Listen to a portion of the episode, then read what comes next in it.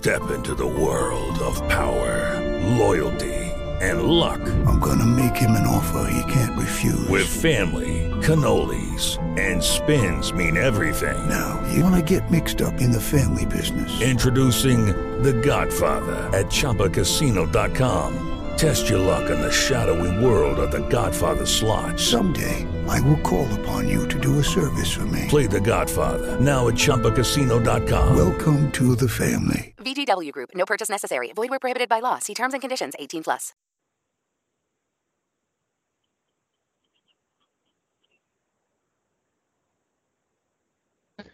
Welcome everyone back to BAMS Radio. I know we've been on a hiatus a little bit uh, since uh, the end of recruiting as uh, National Signing Day came and went. Alabama and the second signing day finished off the number one recruiting class in the country. Uh, I'm your host, Drew DeArmond, as always, uh, with my two uh, favorite people. Uh, got we have a co-host and wizard extraordinaire, the producer behind the curtain, and that's Thomas, the Wizard Watts. I always appreciate him from the great city of Mobile, getting us cranked up here on this podcast.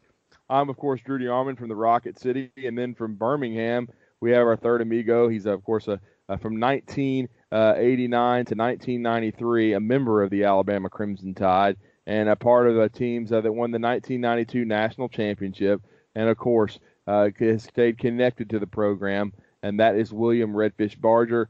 William, welcome back tonight. How are you, sir? Doing great, Drew. Well, and I guess to get the show started, the first thing I'm going to do is, uh, you, talk, you know, we, we do updates on basketball on this show. Of course, it's turned into a dumpster fire. They are now 17 and 14 in this in the fourth season under Avery Johnson, and for yet again the fourth straight season, a late season spiral has them teetering.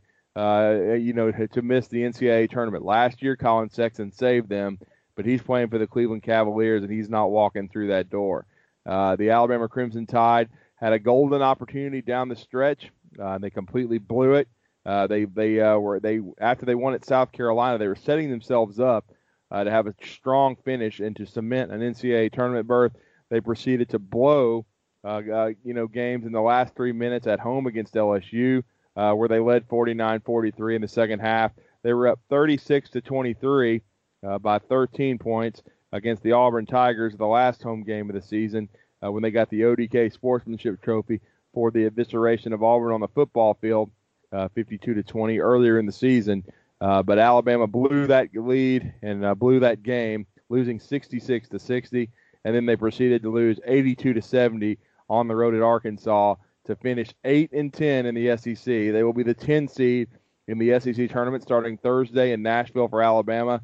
They will play at 6 p.m. against Kermit Davis and the Ole Miss Rebels, a team that they trounced in Tuscaloosa earlier this season.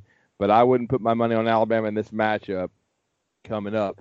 And to be honest, now they've put themselves in the position where they must, I think, win two to three games in the SEC tournament to get into the NCAAs. One of those wins would have to be against Kentucky in the second round of the tournament, uh, and uh, in uh, in which would be a, a, a quarterfinal matchup. Uh, but I, I, I think Alabama has about as much chance of beating Kentucky twice in one season as I do of saying Gus Malzahn's a good football coach. So that's not going to happen. And so Alabama is probably going to go home and end up in the NIT, probably on the road. And I firmly believe that this we may be seeing the end of the Avery Johnson era. Do I think he's going to get fired by the University of Alabama? Not necessarily. I know he has a buyout in the eight to nine million dollar range, but I think uh, he, I'm not sure he wants to be a college basketball coach, guys. And the thing is, his son's going to be done with his eligibility. His wife does not like Tuscaloosa. She wants to live in a bigger city. And I think Avery is going to want to explore some professional jobs because I don't think he's ever thought of himself as a college coach. I think he did this for his son mostly. And because his job opportunities weren't there in the NBA, getting Collin Sexton uh, from Alabama to the National Basketball Association kind of reignited his name a little bit. We saw Cleveland mention with him at the start of the season. I think that was by design. And I think Avery Johnson is going to move on from Alabama probably within a month uh, of the last game of this season. And I think it'd be good for both parties. Avery's a great guy, treated me very well, uh, but he's just not a college coach. He doesn't understand the college game, doesn't understand how to teach, how to motivate, uh, you know, how to, you know, I, I think his coaching staff, Antoine Pettway does a great job recruiting. Yasir Rosemond hasn't brought much to the table. John Pelphrey, good assistant, not great, uh, but I, I, think Alabama and of course the strength program is about as bad as it was under Mike DuBose in football before Nick Saban came up. There's just no development, nobody getting stronger, nobody getting better, and I think that's going to be a huge, you know, uh, task for Greg Byrne, who I think understands basketball, and he's the first athletic director I'm confident in making a basketball hire. Mal Moore, spectacular, built the facilities, football guy, but I don't think he truly had the pulse of college basketball. Uh, and of course, Bill Battle was a train wreck in every aspect. I mean, he was a great businessman, and of course, built uh, College Licensing LLC. Uh, he's a he's you know the man behind the curtain there with all these licensing fees these universities get, and he built that. But he's not an athletic director. He'd never been one before, and I think it showed. He made several hires that I think Alabama has come to regret and now Greg Byrne is kind of having to, you know, uh, clean up that mess. Now, I mean, I know there's the fans are frustrated because he gave Avery Johnson an extension a year and a half ago. He did the same thing with Kristy Curry in women's basketball. But let's get real. Women's basketball is a drop in the bucket. That is easily easily done. Uh, the basketball situation, Avery Johnson had a lot of momentum. It's all about perception, and so uh, you know I know people get are a little bit irked by that. But Greg Byrne knows what he's doing. He knows how to run a complete athletic department. I think he was he was given the seal of approval by Nick Saban when he was brought in here, and hopefully he can fix the uh, basketball program. It's in need of fixing because if Alabama does, I think this hire in basketball is as important as Nick Saban was in football. Alabama, it's been nearly 30 years since they won the SEC tournament. They've only been to the NCAAs twice in the past since uh, 2006. They've only won a game one time and the SEC is getting better rapidly. And if they don't get this hire right, they could slide into permanent mediocrity or irrelevance. And so it's going to be up to Greg Byrne to kind of get some juice back into this program. And if Auburn can build a state of the art arena, Alabama should be able to as part of this Crimson Standard. And if you make the right hire, certainly I, am not a Bruce Pearl fan, but he's done a great job at Auburn with in, in, in context of what they were you can get your program juiced again. So that's going to be Greg Byrne's job. And I have a funny feeling, guys, that we'll be talking about Alabama basketball and a new hire uh, within the next couple of months in between talking uh, a lot of Alabama football. But that's just my take. I think the Avery Johnson era has run its course, and Alabama is going to be going uh, in a different direction. Well, you know, Drew, I, I'm not a a basketball fan, so to speak, but but, also um, you know got a lot of sources that are, and you know I had heard back in I don't know late De well no not late December maybe late January early February that the powers to be maybe maybe it was Greg Byrne I wasn't given a name. Um, but there, there was two things that I heard, and that was one um, that Avery Johnson's wife had never gone ahead um, with the construction on the, the lot that they had bought out on Lake Tuscaloosa, pretty close to, to Nick Saban's residence. Correct. And also, too, which goes along with what you said about her not liking Tuscaloosa and wanting to get out to a bigger city. Um, and also, too, that um, if he felt like he was a strong candidate for the uh, the Pelicans basketball job, um, that he was really encouraged to uh, pursue that opportunity and take it. Yeah, and that I've I've heard I'm hearing the same thing. Maybe even a front office position because the Pelicans fired their whole front office. I'm hearing that Avery Johnson visited them in December, so I think this is going to be an amicable divorce. I think he's going to move on. I wish him all the luck in the world. He's a great guy. I think he fits in the NBA. It's where he played for such a long time and coached and was a broadcaster. So I hope that's what happens. He can move on, and Alabama can go find someone that's a fit uh, at the University of Alabama. I know I've been asked about that. I, I, would hope coaches like Kelvin Sampson at Houston would be, uh, you know, who's got them in the top 10 would be considered. Uh, perhaps Steve Wojciechowski at uh, Marquette. Even a, a, guy like Lenny Acuff here in my backyard at UAH at Alabama Huntsville. He's an outstanding coach and, and, and in person that's got the complete respect of everyone in the state and nationally. Uh, so I, we'll see who Alabama, who they can attract. I've been told by a mutual friend of ours that Byrne has an up and coming coach that he's targeted We'll see who that is. I haven't wasn't given a name, uh, but that's going to be a very interesting thing to follow uh, in the coming days. And then to switch over to football, one practice in William. We've seen this before. Nick Saban likes to do this: practice one time and then have spring break and then come back. Uh, the one storyline that came out that was a, a, hot topic of conversation was Ale Kaho, the uh, sophomore linebacker from Nevada, was not at practice, uh, and Nick Saban coming out with a cryptic statement saying that uh, you know that right now he's working through some issues and he's trying to see if he wants to continue to play football. Uh, that was probably the most concerning because, as you know, Mack Wilson went pro. Uh, probably needed another year, definitely did, but I still think addition by subtraction because I'm, I'm, just not sure that he was on the same page with the coaches. I still wish him a lot of luck in the NFL. If he goes to the right organization, I think he can have a good career. But right now, the depth at inside linebacker is pretty scary, William, because you got a guy like Dylan Moses who's very who's experienced now, but he's gonna have to slide over to that Mike spot. You got Joshua McMillan, who's a limited athlete, kind of like a Denzel Devall, who's running first team. But then you've got Kaho missing, and even though the, there's been reports he's going to come back after spring practice or uh, after spring break, pardon me, which would be huge. But then you've got Jalen Moody, you've got Markail Benton, and there's been good reports about him, and there needs to be. And then the Shane Lee and, and the Christian Harris. So middle linebacker is kind of scary right now, William.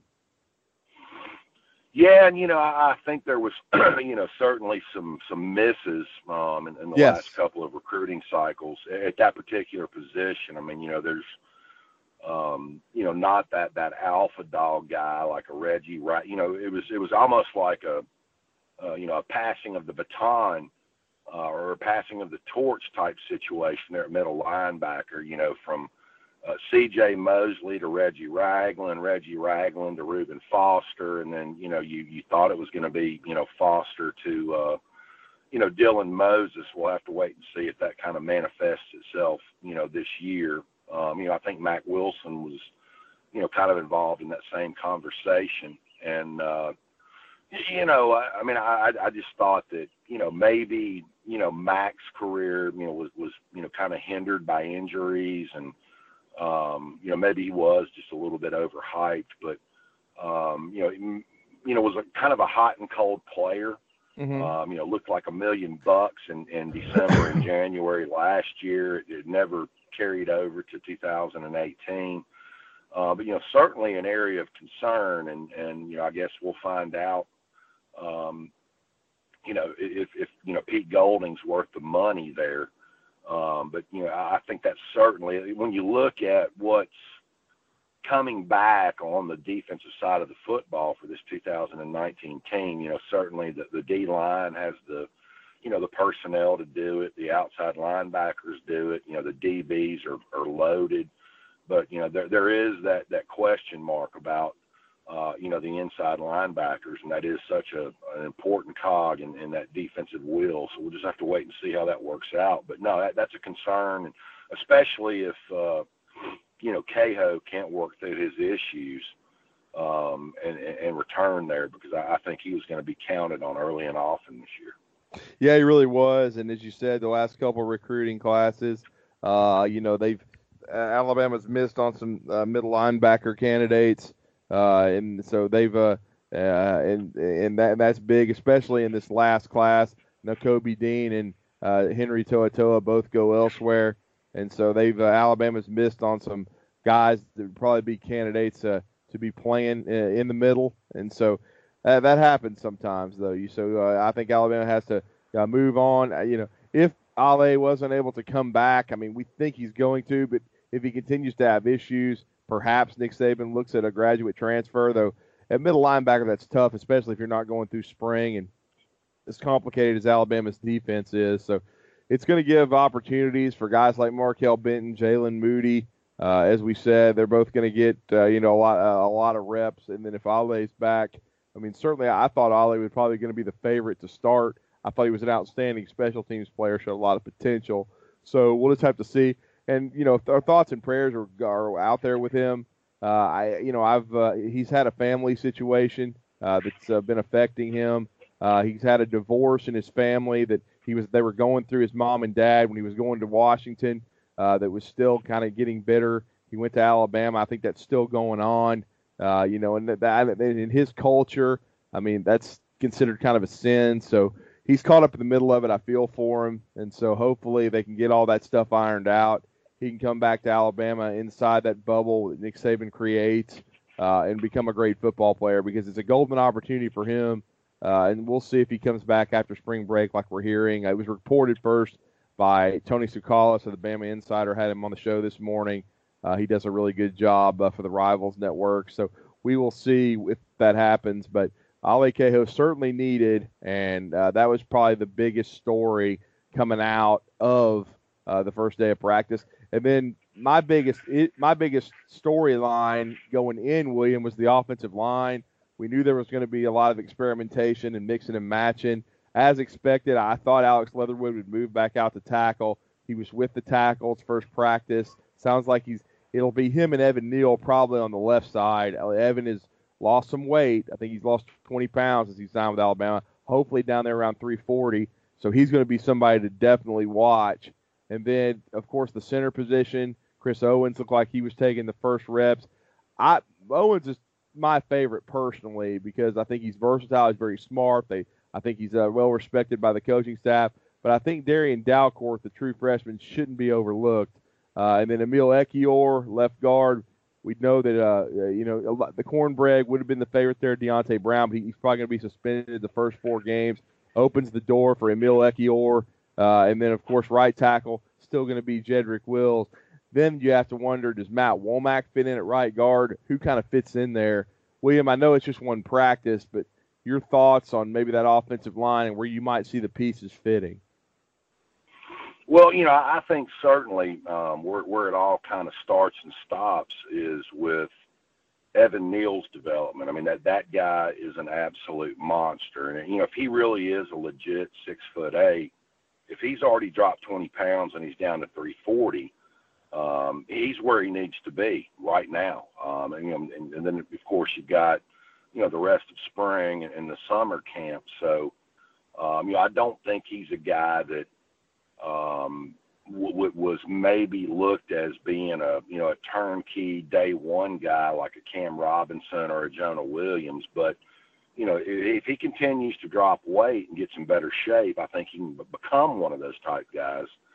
Um, you know, I think, you know, I, I was kind of surprised, you know, during the uh, 2018 season that, you know, Matt Womack never emerged, especially, um, you know, where they could have moved some pieces, um, um, you know, with, with the, you know, the, the bouncing back and forth between, uh, you know, cornbread and, and, uh, uh, Lester Cotton at left guard with Alex Leatherwood struggles at right guard. I, I kind of expected Womack to maybe reemerge late in the season uh, on the inside, or uh, you know maybe him go back to right tackle and, and Jedrick Wills solidified one of those inside spots. So you know anytime you have a you know um, wholesale coaching changes, you know which you know this seems to be the um, you know the new trend with Nick Saban. You know, you know six, seven, eight guys uh, you know, getting out and, and new guys coming in. I mean, we'll have to wait and see what Kyle Flood's philosophy is there, um, you know, as opposed to, you know, what Brent Key's was. Um, but, but, you know, I, I think there's certainly going to be a lot of moving parts there involved, and, it's probably not going to get settled until mid mid to late August. Yeah, it's going to be interesting because uh, Matt Matt Womack was, as you've always said, was a very solid right tackle a couple years ago and the injuries really kept him sidelined last year. Really put him behind. Jedrick Wills is of course very talented. Uh, it would have been interesting to see if Matt had been healthy, if Jedrick would have slid inside the guard, or if they had slid at Womack inside the guard. I know Nick Saban's one of his things he always talks about is the best five because he's a, a guy that's played a lot of football for Alabama. He's I think he's a redshirt junior now. Uh, I still think there's a pretty good chance that Matt Womack will be somewhere. That's why I've kind of targeted right guard because uh, I think uh, I've always felt like that uh, Leatherwood he was uh, only a decent guard at best, and but he wasn't really he wasn't a guard. They put him in as one of the best five. He's a tackle. I'm going to be interested to see if he uh, because in, in, limited duty at left tackle at times he looked good when he was a re- when he was a true freshman. But again, he struggled at right tackle last spring. So that's going to be really interesting to see how Weatherwood does going back out. Can he hold off an Evan Neal who could, I mean, because as we know, William, uh, Nick Saban has never been afraid to start a true freshman, even at left tackle.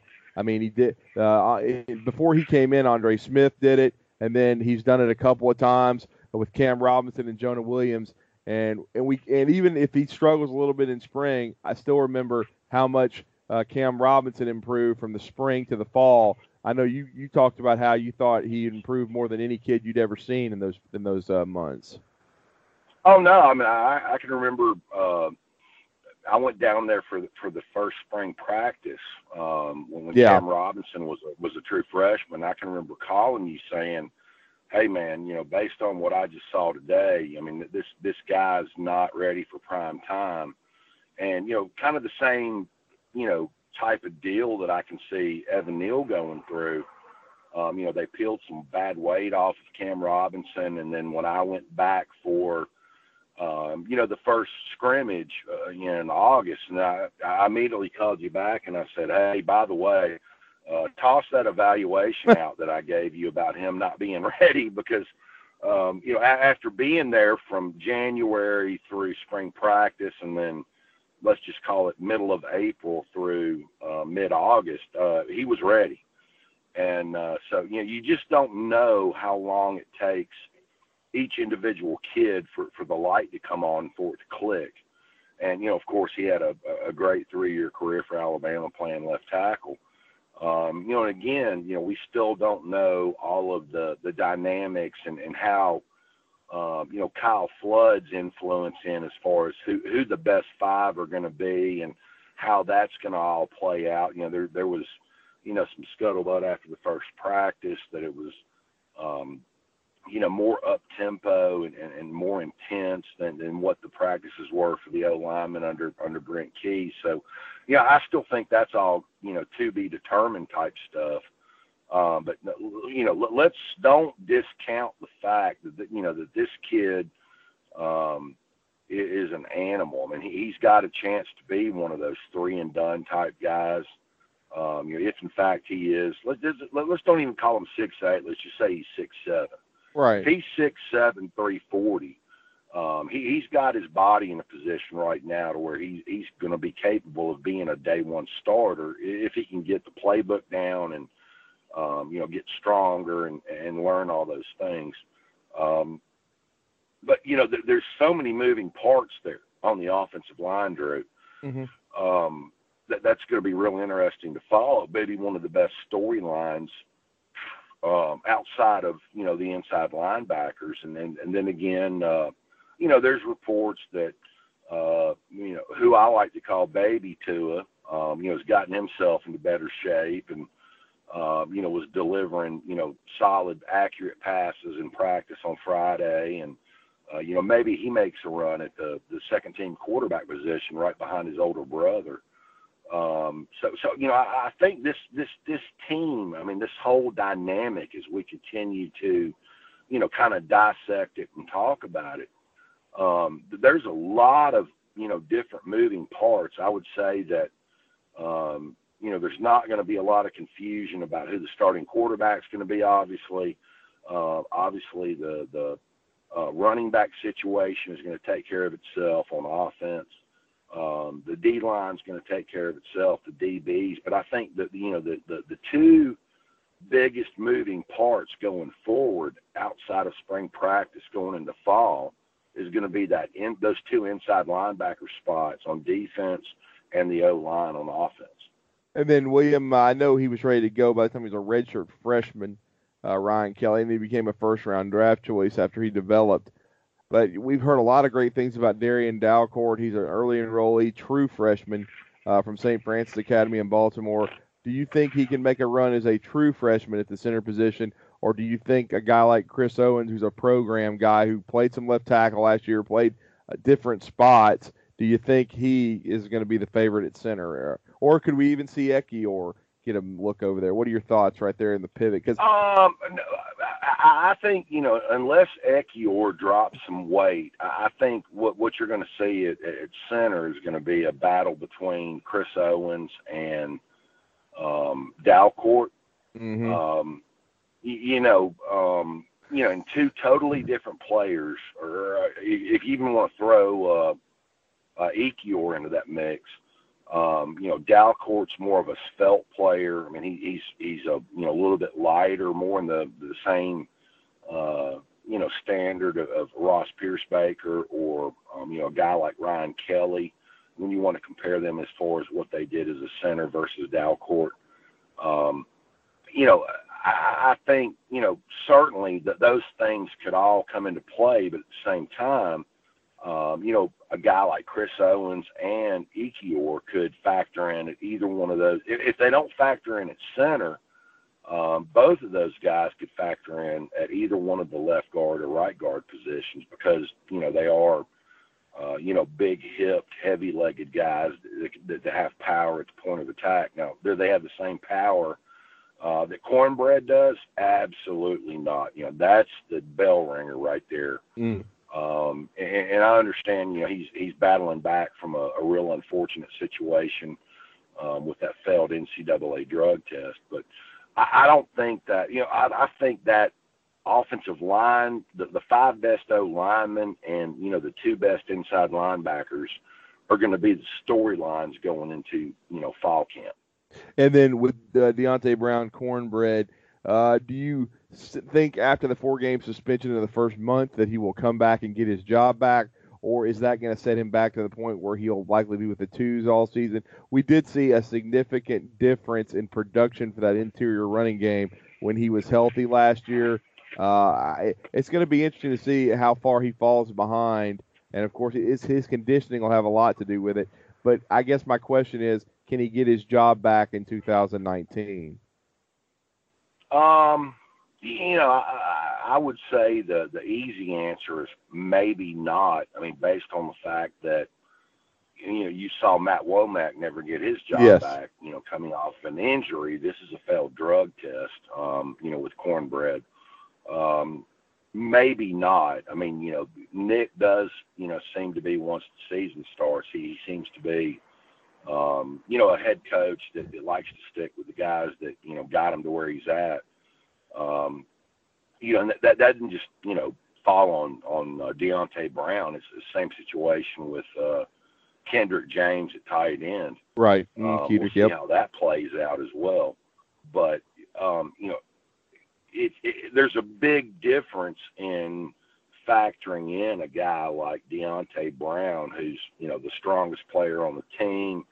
Uh, you know, makes such a huge difference in, in the run blocking game um, you know, versus a, a journeyman, um, what I would like to say, a journeyman tight end like Kendrick James. We're talking about two different animals there. Um, you know, can he do it? Yeah, sure. But I, I just don't know, especially if, you know, they don't win the appeal with the failed drug test, um, you know, whether there's going to be time allotted for that to happen.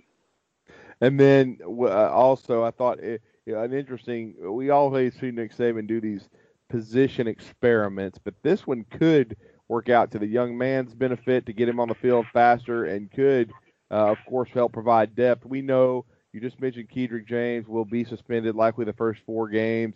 Miller Forristall is the favorite, uh, coming in as a redshirt junior. Uh, he, you know, he was coming back from a knee injury and ACL last year, didn't play a lot, uh, and then uh, they've still got some a couple of in-line tight ends, uh, Major Tennyson, who I know uh, from Texas, who uh, they they have played him some. He hasn't played a lot, so he's there. There's rumors of a graduate transfer that could be a take for the University of Alabama. Matter of fact, if they do take someone at a position, tight end seems to be uh, like Colin Peek several years ago under Nick Saban. Oh wow, it's hard to believe it's already been about ten years ago. He came in as one from Georgia Tech.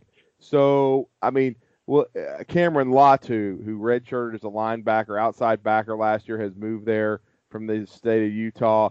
I, I kind of like that move though, William. If he if he takes to it, I this is a move. I know it's an experiment right now that could be permanent. Your thoughts on uh, taking Cameron Latu over to tight end? It, it obviously, uh, I guess it means the coaching staff with Sal Sunseri now taking over the position of outside backer must feel pretty good with all these like Terrell Lewis and Chris Allen coming back from injury uh, Eyabi Anoma staying in the program that they've got enough depth to do that? Well, you know, I would say this, Drew. I mean, I, I think the initial reaction should be, you know, you know, with Sal Sunseri coming back to that outside linebacker spot. I mean, you know, the, this guy's walking into, um, you know, a dream job. I mean, you've got, you know, um, Terrell Lewis and and and, and a healthy Chris Allen, and you know th- there's a lot of luxury there at the uh, outside linebacker spot.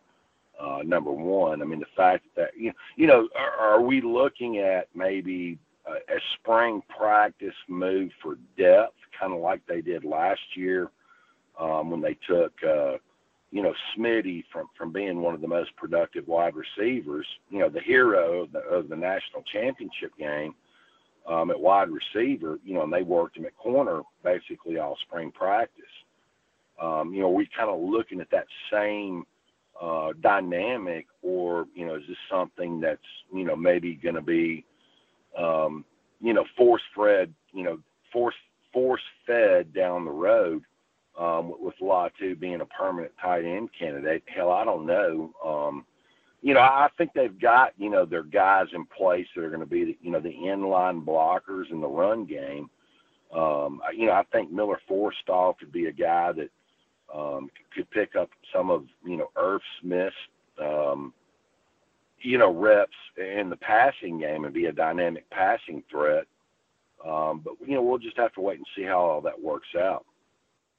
Yeah, and uh, of course, uh, Jahleel Billingsley signed in the recruiting class, but he's likely not going to be ready yet from Chicago. He's an outstanding receiver, but still needs to build his body up. No question about that. So uh, that's why we kind of uh, talk, started talking about maybe Alabama going ahead and uh, and taking a graduate transfer. Uh, that I mean, so I mean, we will see if that uh, uh, you know comes to fruition. No doubt about it. but uh, but uh, I think also when you look at Alabama, uh, they uh, be uh, they, they, should be loaded at the skill positions. Uh, Tua will be healthy now and and should be ready to go at quarterback. it's going to be interesting to see, as you already kind of mentioned it with Leah Taulia Tagovailoa throwing the ball pretty well at the first practice, according to people that saw it. Uh, the, that you know who's going to be the backup quarterback. This is a huge spring for Mac Jones, William, because he was MVP of the spring game a year ago, but Tua was hurt and banged up. He didn't play a lot last year, uh, and he was so-so in my opinion. Uh, now Jalen's moved on to the Oklahoma Sooners, so for Mac Jones to still be considered the quarterback of the future, have a chance to start at Alabama, he's going to have to hold off to Taulia Tagovailoa and Paul Tyson. This is a big spring for him. Well, you know, I, I don't think he's going to have to hold, uh, hold anybody off um, as, as far as talking about Tua. And maybe I no, no, no. I, am talking about I I was just talking about the backup Mac. Oh, as far as the second team guy. Yeah. Okay. Yeah. Um, I, you know, I, I think yeah, this is a big spring for you know for Mac Jones being the number two guy, and, and obviously yeah. the, the the guy that he's going to have to hold off the most is going to be Leah. It's not going to be Paul Tyson. Yeah, um, I would. You know, the guy so. that he's going going to have to hold off is going to be Leah. You know, if he's in shape and um, you know can do the things that that you know he did at, at the high school level, um, you know, both in Hawaii and, and both down here at Alabaster. Um, you know, that's going to be a tough spring for for Mac Jones. Um, we'll have to wait and see how that happens and how it plays out. But I, I don't really think the um, you know the the the second team quarterback position is it, it's a little bit different dynamic now. Yeah. Um, you know, with Jalen Hurts leaving and, and going to Oklahoma, and um, you know, of course, I'm sure Nick Saban doesn't want to, um, you know, go into, um, you know, an SEC game without, you know, Tua Tagovailoa being healthy. Um, that is something to watch, and it's certainly been a storyline, you know, in, in the past year when he was the starter. Um, but you know, we'll have to wait and see, you know, whether or not, you know, Leah or, or, or Mac Jones is going to be the, the, the second team guy. Um, I, I do think that's something to watch this spring. But, you know, where, where I see the, the spring practice battles, Drew, mm-hmm. um, I, you know, I think it all circles back around to, um, you know, the inside linebacker position and the offensive line position on the other side of the ball. Um, you know, they're loaded for bear um, at D line. They've got, you know, so many talented defensive backs, um, you know, on the defensive side of the ball. Uh, certainly a lot of talented running backs and, and the receivers, um, you, know, you know, kind of take care of themselves. So, you know, if you're Nick Saban and you're, you're going into um, you know, the 2019 spring practice. You know, what are your pressure points as far as looking at this 2019 team, and you know, can they be a championship caliber team? I think it all circles circles back around to, um, you know, who are my two inside linebackers going to be, and who are the best five starting offensive linemen going to be, and I think that's where you know, those questions will get answered in spring practice and, and you know, certainly it's probably going to all filter over into, uh, you know, fall camp and August. And then with the depth situation at inside backer, yeah, do you think we're still going to see them continue to cross train Chris Allen to play both? Well, you know, he is the one guy, Drew, that um, you know played that position in high school. Mm-hmm. Um, you know, I think you know, if the situation, um, you know, with the Lee Kaho plays out and, and maybe it doesn't have a happy ending, then you can possibly see, you know, a guy like Chris Allen go back to inside linebacker. You know, my hope is um, that that doesn't happen and, mm-hmm. you know, that, uh, you know, Chris Allen and Terrell Lewis can be those two alpha guys on the outside rushing the passer because I, I do think um, that's where those two guys are the most talented. But um, you know, if Kaho, you know, you know, flees the scene and, and doesn't come back, then all of a sudden that dynamic changes. And, uh, you know, Chris Allen, and you know, is a, you know, I know Alabama fans haven't really seen him on the field and, and don't really have a good, you know, feel for him just yet. But from what I saw from him last year in spring practice, um, he probably played just as big of a part as you know Terrell Lewis did in Alex Leatherwood losing that right tackle position last year. I mean, it, it was unbelievable uh, watching how fluid and quick twitch and how that guy can change directions and rush the passer. He he, he played just as big of a part as Terrell Lewis did um, you know, and Alex Leatherwood losing the starting right tackle job last spring and summer because he was just so good at what he does. Yeah, he really was, and we're going to see, you know, what both those guys can do. And I think, and I'm anxious to see what Eyabi Anoma can do under Sal Sunseri. I think Sal was a really good hire. I don't think he gets enough credit for what he did at Alabama the first go around, especially as a position coach. I think he really developed him well. I don't think there'll be any drop off from that whatsoever. Certainly, he's got a lot to live up to as a recruiter because of what Tosh was able to accomplish. Uh, but uh, you know, when you when you think of with that, but uh, Alabama, as expected, as we already talked about earlier in the show, uh, they lose Quay Walker to to, uh, to Georgia last year, and then you lose, uh, you know, Henry To'oTo'o and uh, Nakobe Dean. So there's going to be that Chris Allen could be very important as a guy that could be versatile and move inside and out uh, for the University of Alabama. There's no question about it. And hopefully, finally, they can have some, eh, you know, uh, health, uh, you know, uh, you know, the yeah, luck, some, some ha- have guys stay healthy at that outside linebacker spot and be able to play the entire season. And where Alabama, uh, you know, they've of course they've got Kevin Taylor, the freshman who's an early enrollee from Grayson, Georgia. He's going through spring, but he's not going to be ready yet. But they've got some experience coming back if they can keep it healthy Anthony Jennings is a dog. You got Terrell Lewis, who's got first round talent. Chris Allen. Hopefully, uh, Eyabi Anoma, they can keep these guys healthy. And that was the reason, one of the big reasons they lost to Clemson. They had no pass rushers left. And they need Raekwon Davis to be the old Raekwon. We know Raekwon has talent. I think one of the big reasons Coach Craig Kuligowski is no longer on the staff is he lost control of that, uh, you know, D line room. So uh, Brian Baker, I'm anxious to see what he can do with uh, with uh, Raekwon Davis and the rest of these guys. I mean, I think LaBryan Ray should be ready to come into his own. Uh, Christian Barmore, I want to see him, see how he's developed. I heard a lot of good things coming from the scout team work last year. Stephon Wynn. And then, uh, William, I know you read the report too. I mean, the freak Antonio Alfano, 295 pounds already, running a 4.8. Um, I'll say two things about that D line room. Um, right. Last year, and and and um, yeah, Fano certainly plays a part into this as well. But you know, to me, Drew, I, I think you know one of the, the the biggest mistakes that took place on that coaching staff last year was not getting LaBryan Ray more, more involved. You know, he yeah, he, he was um, you know, 290, 295, um, you know, on the hoof. Um, you know, when they did give him a chance, he produced. And, you know, I, I never understood, especially, um, you know, going into that national championship game with Clemson where, you know, the pass rush was going to be at a premium. Um, you know, I just didn't understand why they didn't include him more because, you know, when that guy had limited reps last year and, you know, he got into the game, he made stuff happen.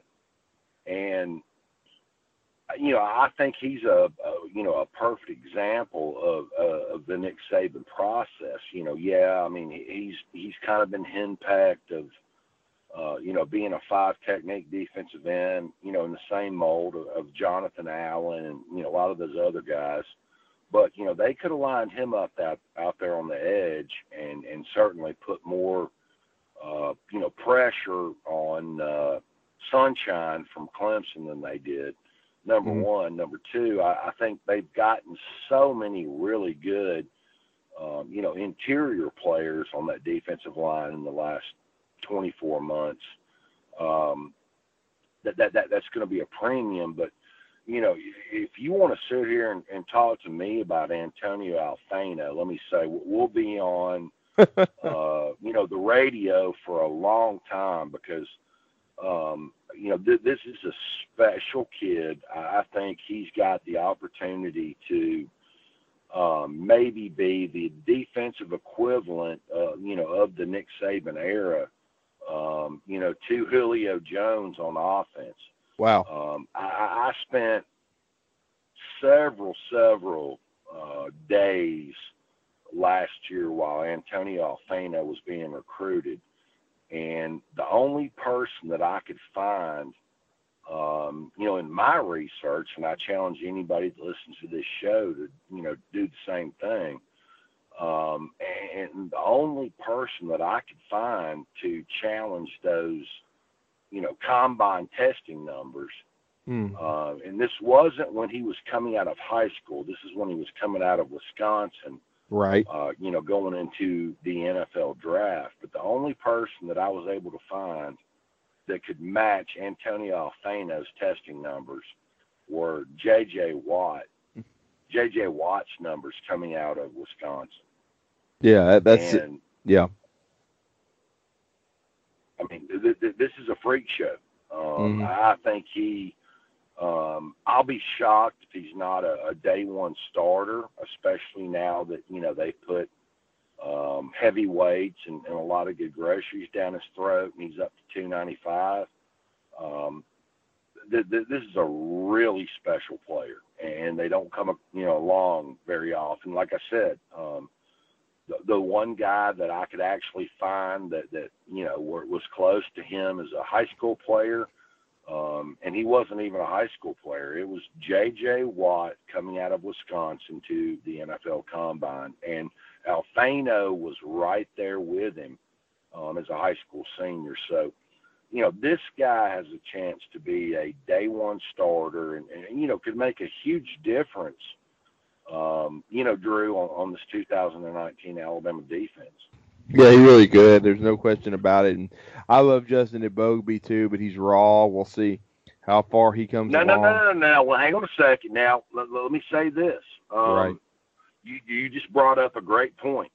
Um, under normal circumstances, you know, not talking about Alfano versus J.J. Watt, you know, the next guy on my list would be a mm-hmm. especially mm-hmm. now that he's 285. Um, you know, I wouldn't necessarily put him in that same category as Alfano as somebody that I think might start day one. Mm-hmm. But l- let me tell you something. Um, that that guy is, is is special in his own right. You know, he might not be, um, you, you know, a, a top ten future draft pick like Alfano is, but oh no no no, um, he he is very special and and in his own right. I, you know, he, he's going to be a guy that's going to be in the two deep roster. Um, you know, he, he's so talented, um, especially now that he's put on weight, and I think that's what a lot of Alabama fans, you know miss out on is they don't understand these um, repressed, um, you know, personal circumstances that these kids come from, and you know how they blow up so quick. Well, it's a real simple solution. Um, you, you know, they come from an impoverished background. They come from you know parents that are split up and um, you know all that other stuff. But no, Justin Eboigbe is another one. Um, which I, you know, I've always said this over and over again to Alabama fans that worry about this kind of stuff.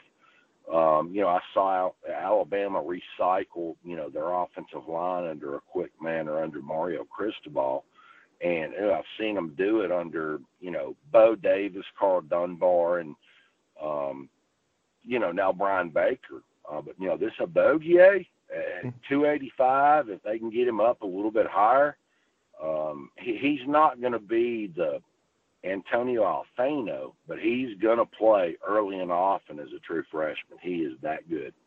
And that's an interesting take uh, from the true freshman from Forest Park, Georgia, Justin Eboigbe, and uh, we'll see if that happens. We're going to be watching him very closely in the spring, and uh, DJ Dale's also enrolled early. He's another guy that's underrated. People are excited about. Uh, you know, they've got Braylen Ingraham coming in too.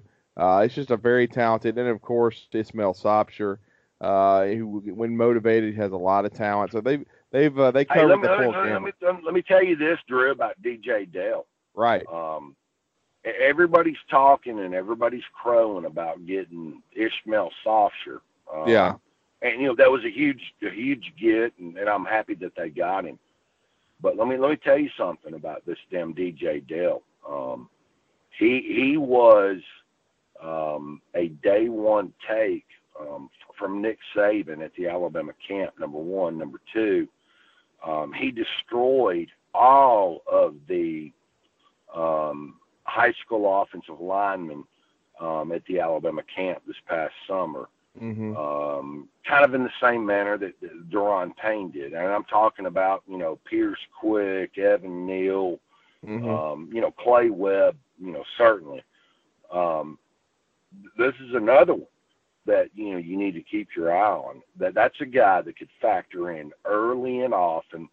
Um, he's a lot better than than what his recruiting rankings were. Um, you know the staff feels that that he's a lot better, and you know don't don't discount him at all. He could factor into the you know the two deep rotation.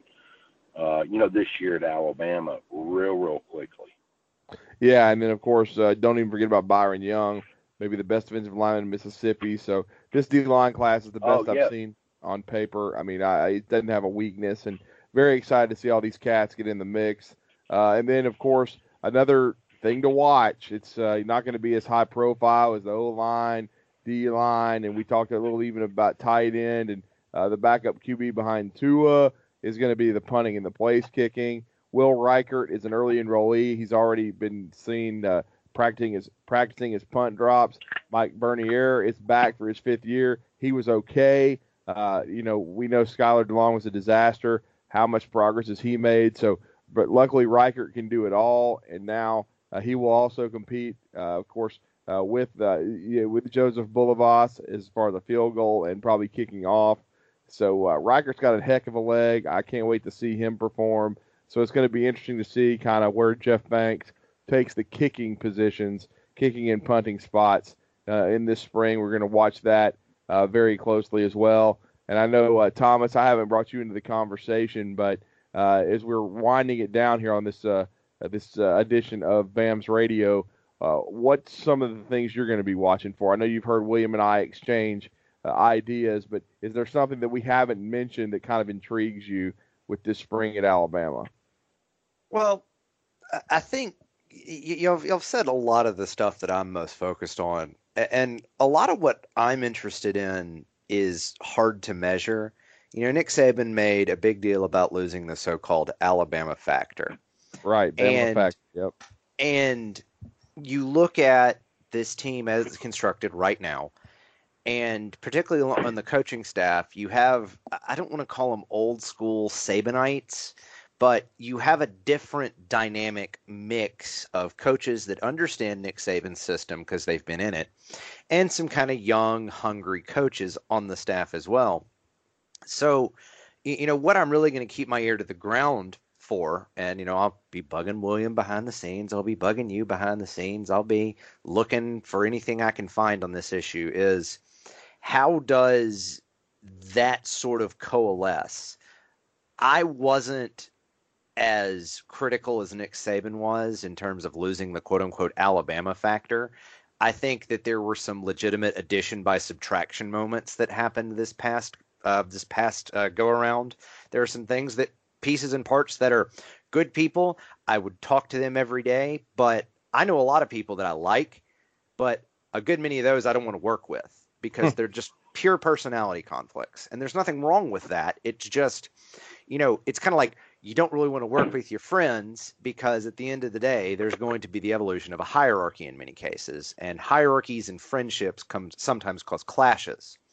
So for me, it's you know on the umbrella of the quote unquote Alabama factor, and I doubt we're going to get a really solid answer in the spring, but we'll kind of get some, we'll probably get some nibbles about it. You know, who really starts stepping up as an alpha dog, whether it's, you know, Dylan Moses at middle linebacker, or you mentioned Ale Kaho, if he kind of gets his mind right and gets his situation set up. You know, that, that's something certainly worth monitoring. I wish the guy the best because from everything you hear about the, the kid, he has just been through some kind of weird culture shock hell that I wouldn't wish on anybody.